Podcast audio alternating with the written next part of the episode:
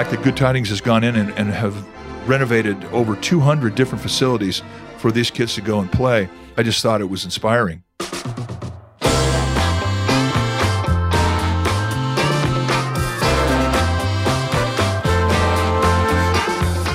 Welcome to the third season of the Good Tidings Podcast, where we highlight and inspire a community of givers with your host, the founder of the Good Tidings Foundation, Larry Harper.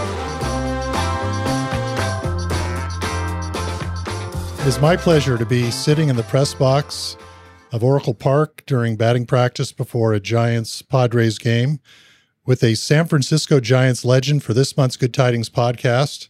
He is a treasured for his performance both on the field and for his wonderful storytelling in the broadcast booth. So, welcome to the show, Mike Krukow. Well, thank you, Larry. I mean, I, I think I'm, I'm a legend only because I have great partners and I take full advantage of Duane Kuiper and Jon Miller and Dave Fleming. Uh, they have a tendency to make me look good. So I'm a very lucky man. But thanks for having me. Yeah. So now we grew up in the same town in San Gabriel, California, which is just a few miles east of Los Angeles. And for young kids growing up in SoCal in the 60s, I'm sure you were, as I was, influenced heavily by this new baseball team that came to town called the Los Angeles Dodgers. And they brought their announcer with them from Brooklyn named Vin Scully. How did listening to Vin as a kid influence you and your passion for this great game? Well, he taught me the game. He explained it to me through stories. And he's a great storyteller. I mean, it's great. Rick Monday, who is still a broadcaster with the Dodgers and was a partner with Vin for many years, says, uh, you know, the one thing about Vin Scully is that he had the amazing ability to be able to have whoever it was at the plate hitting foul off 15 pitches so he could start and finish his great story. But we were the benefactors of all those stories. And through the stories, we learned the game of baseball. You know, it's funny. My goal when I got to the big leagues was to have Vin Scully say my name on the radio. That to me was confirmation that you were a big leaguer. So the very first year in 1977, I come in with the Cubs and I'm a starting pitcher and I'm pitching it. It was like bat night. And there's like 50,000 people there. And this is back in the era when they had transistor radios and about half the crowd had transistor radios. So I trot out there at the bottom of the first inning with the Cubs and I'm warming up and I can hear the broadcast of Vin Scully and he's talking about me. Mike Krukow had 17 no decisions this year, more than any other pitcher in the major league. He comes in five and six, but four of those wins without a loss after the All-Star break. And once he got himself healthy, there's a strike to Vince Coleman. And it was unbelievable, you know. And years later, I, I, when I became a broadcaster, we got to be really good friends. And I told him the story. He goes, "Mike, I wish I could tell you that you're the first guy that ever told me that. so I think for all of us that played in California, especially Southern California, that was uh, we all had the same goal, and I got to live that dream, and it was wonderful. But he did indeed yeah. make me fall in love with baseball. Yeah, and I, I, you mentioned about playing there, and then next level is did it even occur to you or blow your mind that you would actually sit in the broadcast booth next to him for 25 plus years broadcasting baseball for the rival, which happened to be his favorite team growing up. Yeah, he was raised in New York, about three blocks away from the Polo Grounds. And I'll tell you a Scully story that he would tell. He loved Mel Ott, Melott, the home run hitting giant right fielder. And he loved him because Vin Scully was left handed. So they went to a Catholic school about three blocks away from uh, the Polo Ground. And when the game, and they had a day game, and, and class would get out, school would get out, he and all of his buddies, they would go over to the one gate where one of the parishioners was a guard there, and he let all the kids in. So they'd run around to the right field line. It was only about 250 feet from home plate, the right field line. The configuration of the Polo Ground was you could get really close to the players, and they would go over there and they would watch Mel Ott and and Vin Scully said that if you look close, you could see that Mel Ott had a nervous habit with his left foot. He would scratch at the ground and he would dig a little divot there. And if you look close enough, you could see the nine divots that he dug defending against that team he was playing that day. And years later, he would say, when he became the manager of the Giants, back then they didn't wear rubber shoes. They wore spikes. the managers did. So they dressed up and had their spikes on. He had the same nervous habit in the dugout. And two or three times a year, they'd have to replace the wooden plank that he scratched a big hole in. So these were the kind of stories that he would tell you. So when we became broadcasters, Duane and Jon and Dave and I, we would all turn into 12 year old kids and go over to the booth and listen to him tell this tell us these stories. And we never missed it. I mean, we and he knew it. I mean, he knew that he was going to have an audience, and, and we just couldn't wait. Whether he was here or whether we in, were in Los Angeles, I mean, that was something that we we just never missed. Cherished every moment, I'm sure. So you truly exude positivity and passion and love for the game and a way to capture people through your storytelling. Has that always been your way, even as a child and a player? The way we listen to you on a broadcast, so pumped up about everything. Were you always that way? Yeah, I was pretty much, uh, I, you know, I look back at the journey that I've had in this life, and it's been pretty remarkable. The the amount of experiences that we've had, amount of people that I've been so fortunate along the way to meet, and just it's been just a great journey because there's so many wonderful things we've been able to experience all through this game of baseball the people that we've met, the people that we've met in the stands, and we've grown to have a strong relationship with the teammates, the guys you played against. Now, you now when you get out, you get to the big leagues, you play against the same guys for however long your career is going to be. There's no other level that you're going to go up from here, and you get to know these guys. And when you retire, you all kind of fall into the same tent. And when you see each other at a function or a gala or a, or a golf tournament, they're in the same fraternity. And these guys that you didn't even like, you found out that, hey, I like these guys. And we're just standing around telling stories. So, I mean, the whole journey's been amazing. And, and I've been pretty positive my whole life because of the game of baseball. It's amazing how it's influenced me in every facet of my life. Yeah, wonderful.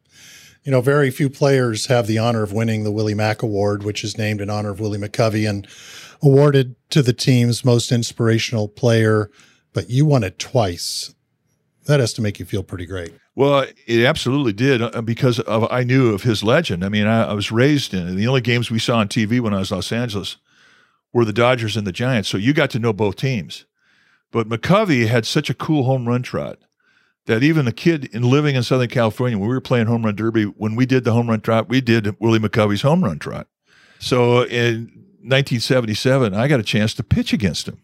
It was in Candlestick Park, and I, he comes up with the bases loaded, two outs and he hit a, a ball down the right field line and it was a home run. I mean, it was right down the line, but it was fair by a bunch, 10 feet or whatever. Well, Bruce Froemming, who was the first base umpire, he turned around to follow the ball. And as he did, he stumbled. I saw all this. So he didn't see, well, the ball was hit so far up into the upper deck that it wrapped around the foul pole and it wound up being on the foul side of it when it finally landed in the seats. And Bruce Froemming looked up and he went, foul ball. Well, you know, McCovey, I mean, he had hit 18 lifetime grand slams, right? So I get traded to the Giants in 1982. And the, anyway, the next pitch he goes up, throw a ball in the dirt, curveball, he swings, miss, strike three, inning over. but fast forward now, five years later, I'm I'm being introduced as a part of the of the 1983 Giants team, and McCovey was there at the presser when when uh, they were introducing me in December of '82 that I was the new Giant, and he walked up to me and he said, "You know, you're number 19. Oh my goodness. He knew it. I knew it, but it was one that he never got credit for. So that's what he called me the rest of the time that I was here at Giant. He'd say, "Hey, 19, how you doing today?"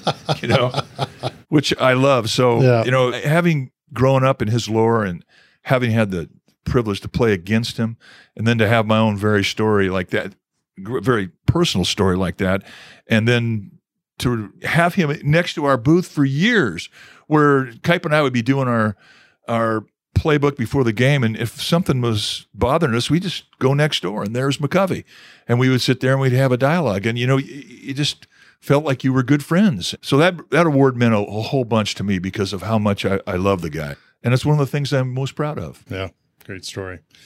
I also know you're a very accomplished musician. Now, is that something that paralleled your baseball career, or did that come later in your life? No, I started when I was 10. I mean, uh, it was the, the folk era was alive and well in the early 60s. There was a show on TV called Hootenanny where Jack Linkletter used to go around to college campuses and they and they would have this weekly show where they would have all these touring folk singers and whatnot and they all play the guitar and the banjo and I mean I just loved it. So we started up and I had some kids in the block who did and we had a little band and it was fun and uh, but I played my whole life and it, you know once you learn strings like guitar, I mean, you can play any other string instrument, banjo, ukulele, mandolin. So, and then you kind of morph into a fiddle and a cello and you can make music. You know, I'm not going to be at Carnegie Hall anytime soon, but I can make music. And my kids all do that. We all like to sing and whatnot, but it's been a big part of my life. And it's been, I mean, all those years on the road, I always had something with me, some kind of musical instrument. So it, really kind of saved me on all those lonely nights on the road. Yeah. So, yeah.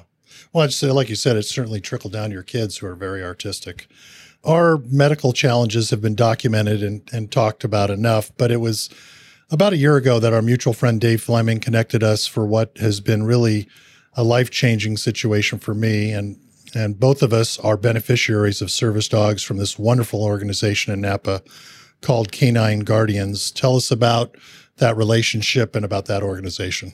Well, we had had uh, dogs our whole life, and then uh, we had a, a female golden Bella who passed, and you know we felt that we would never have a dog simply because a puppy running around. I mean, it's dangerous for me. I mean, I fall, and if you try to sidestep a puppy, you know, you could fall, and so it just wasn't realistic. I did a, an appearance up in Marin, and a woman said to me, you know, you might be a candidate for this. So I, well, yeah, but the more I got into it, the more I realized that there were so many more people that were deserving of this that I kind of withdrew my application. And and then about six months later, I get a phone call and said, "We we may have an animal for you. This is an animal that's three years old, and I think this guy is, is suited for you."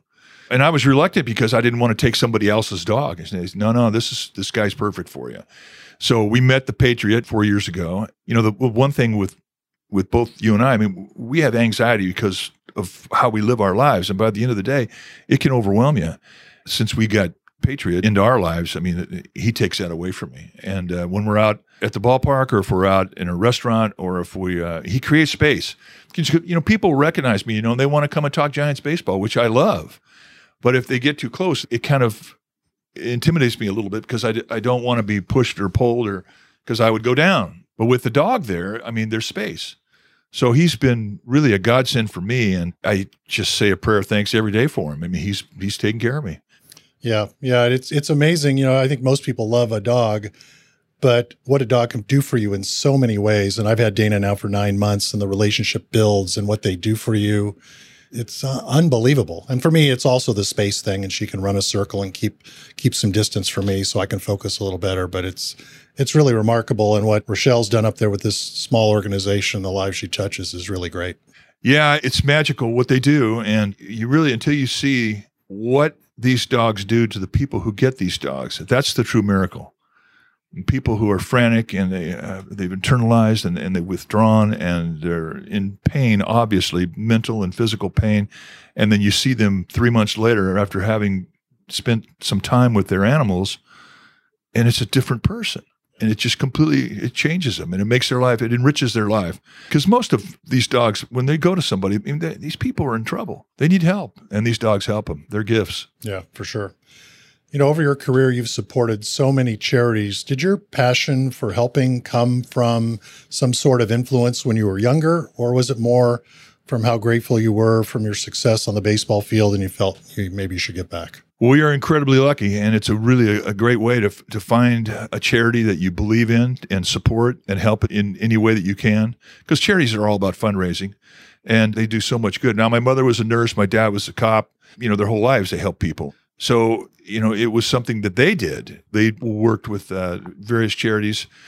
And I witnessed it even as a young boy. So it just seemed like such an obvious thing when we were, were so blessed to be a big leaguer, to be in the big leagues and to be able to, uh, in some small way, have a chance to give back. I mean, it's it's what we all do, and and you know it doesn't get talked about enough. But all these guys, it's rare that you find somebody that isn't associated with a charity once they get to the big leagues, and they do wonderful work. Yeah, yeah, I think. Uh, the teams do a wonderful job, and certainly here in San Francisco, and certainly here at Good Tidings, we are grateful for your support. You've supported us for almost our, all of our 28 years. Most recently, you made a generous contribution to our GT Ventures program, which was in response a couple years ago to the Black Lives Matter movement, where we offer $10,000 startup grants for young Black individuals starting a charity. And your donation was matched by the Giants. And so tell us why you were so moved to help Good Tidings, and in particular, this project, which helping young Black people get more involved in community. Well, with Junior Giants program, when we saw this thing in its infant stages, the whole thing behind Junior Giants program was to go into socioeconomically depressed areas and an open avenues with which these kids could play baseball. Because let's face it, baseball is expensive. Bats are over a hundred dollars. Uh, mitts are over a hundred dollars. I mean, I mean, this is financially a, a difficult sport for people who don't have money to play. Cleats, all the equipment, getting into a league and paying a league, and then all of a sudden the Giants get involved, and they started with 500 kids, and now they have almost 30,000 kids every year who are given an opportunity to not only learn the game of baseball, but learn about teamwork and learn about what makes a team win and experience the thrill of getting a base hit and making a play. And, you know, you have kids who are, are handicapped that are part of the team. They're coaches, they're scorekeepers, they're broadcasters. You know, they include everybody, and it's really a, a remarkable thing. When I found out about Good Tidings and the opportunities that they create for kids who are in the same group, they need a hand. They need a hand to get started and the fact that Good Tidings has gone in and, and have renovated over 200 different facilities for these kids to go and play, I just thought it was inspiring. And for opportunities to have opportunity in sport or business for minorities, it just seemed like it was such an obvious and it was such a warm thing. Plus, Dave Fleming is like the greatest salesman on the planet. but he would come back and you know, and Dave, he doesn't show a lot of emotion about a lot of things, but he was he was completely in love with what the charity did. And he saw firsthand as to how it helped people and how many people it helped. So with Dave's enthusiasm for it just kind of got us all involved. We wanted to be part of it. Yeah, that's great. I know you now make your off-season home in Reno, Nevada. Tell us about your involvement with helping out in the Northern Nevada Children's Cancer Foundation up there. Well, again, we you know got involved with childhood cancer fundraising through the efforts of Buster and Kristen Posey. Uh, they have a function every September here that they would ask Kipe and I to host. It's a dinner, and that dinner was very powerful. They would raise over a million dollars for the Benioff Children's Hospital and cancer research. It's just uh, remarkable what the Posey family had done. So we met people there that had lost a three year old grandson to leukemia. And they were involved with fundraising with the Northern Nevada Children's Cancer Foundation. And what they do, I mean, it's kind of a grassroots foundation. They now are helping, I think the total this year is 167 different families. And what they do is you have a single mother with two children, one's a three year old with leukemia. They'll pay for the treatment. They'll drive her and the child to the treatment. They'll babysit the other one at home while they're getting their treatment. In the meantime, they'll stock the refrigerator, they'll disinfect the house. These kids become reclusive because they really can't get out in public because they don't have the ability to they're compromised in their ability to withstand disease. So they're they have to be reclusive. They'll go into a theater and they'll rent the whole theater out, and that family and that child will be able to go watch a movie. So they do a bunch of things like this, and it's really been wonderful. Plus, we moved from San Luis Obispo. We'd been there for 25 years, knew everybody. We moved to Reno. We knew nobody.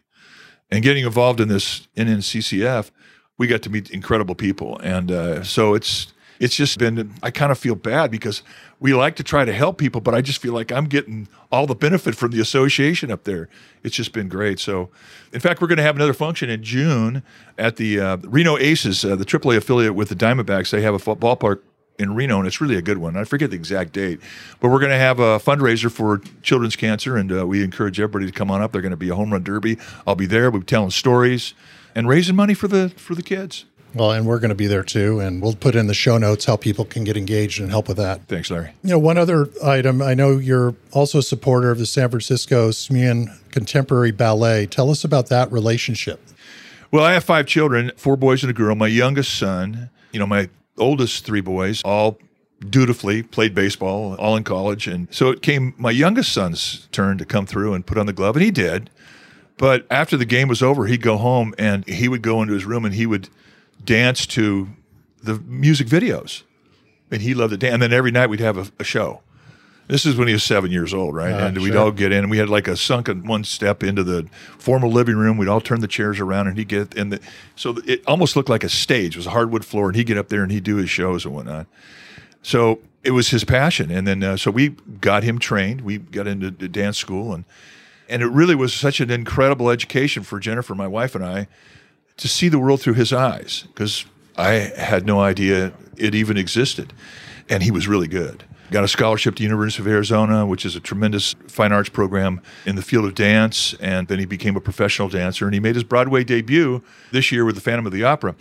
The big break for him when he left the University of Arizona was to be able to dance with the Smuin Ballet here in San Francisco. Celia Fushille, who runs the program over there, is just a remarkable woman. And the Smuin Ballet has just been around forever. And it's just, it's one really great things of San Francisco that I really didn't know a whole lot about. And my son got me involved because of his involvement. So I, it's one of those things that uh, we're very proud of, you know, being associated and then again, watching him where he goes. He's been on international tours with uh, American of Paris. We went to Paris to go see him in an American of Paris. I mean, it's just what a, I mean, I, I didn't even know this road was there. Yeah. Yeah. How cool is all that? And, so, and I encourage people to look up and Google uh, a show that you produced called Baseball Ballet that I watched. It's just really spectacular. So congrats on that. Thank you. Well, I'm sure everyone listening is not shocked to hear all the good things you are doing. So thank you for how you lived your life and the influence and help you've given so many. I guess for two guys who grew up in San Gabriel, California, we turned out okay. Who'd have thunk? Larry, thanks for having me, man. It's my pleasure. All right, you're the best.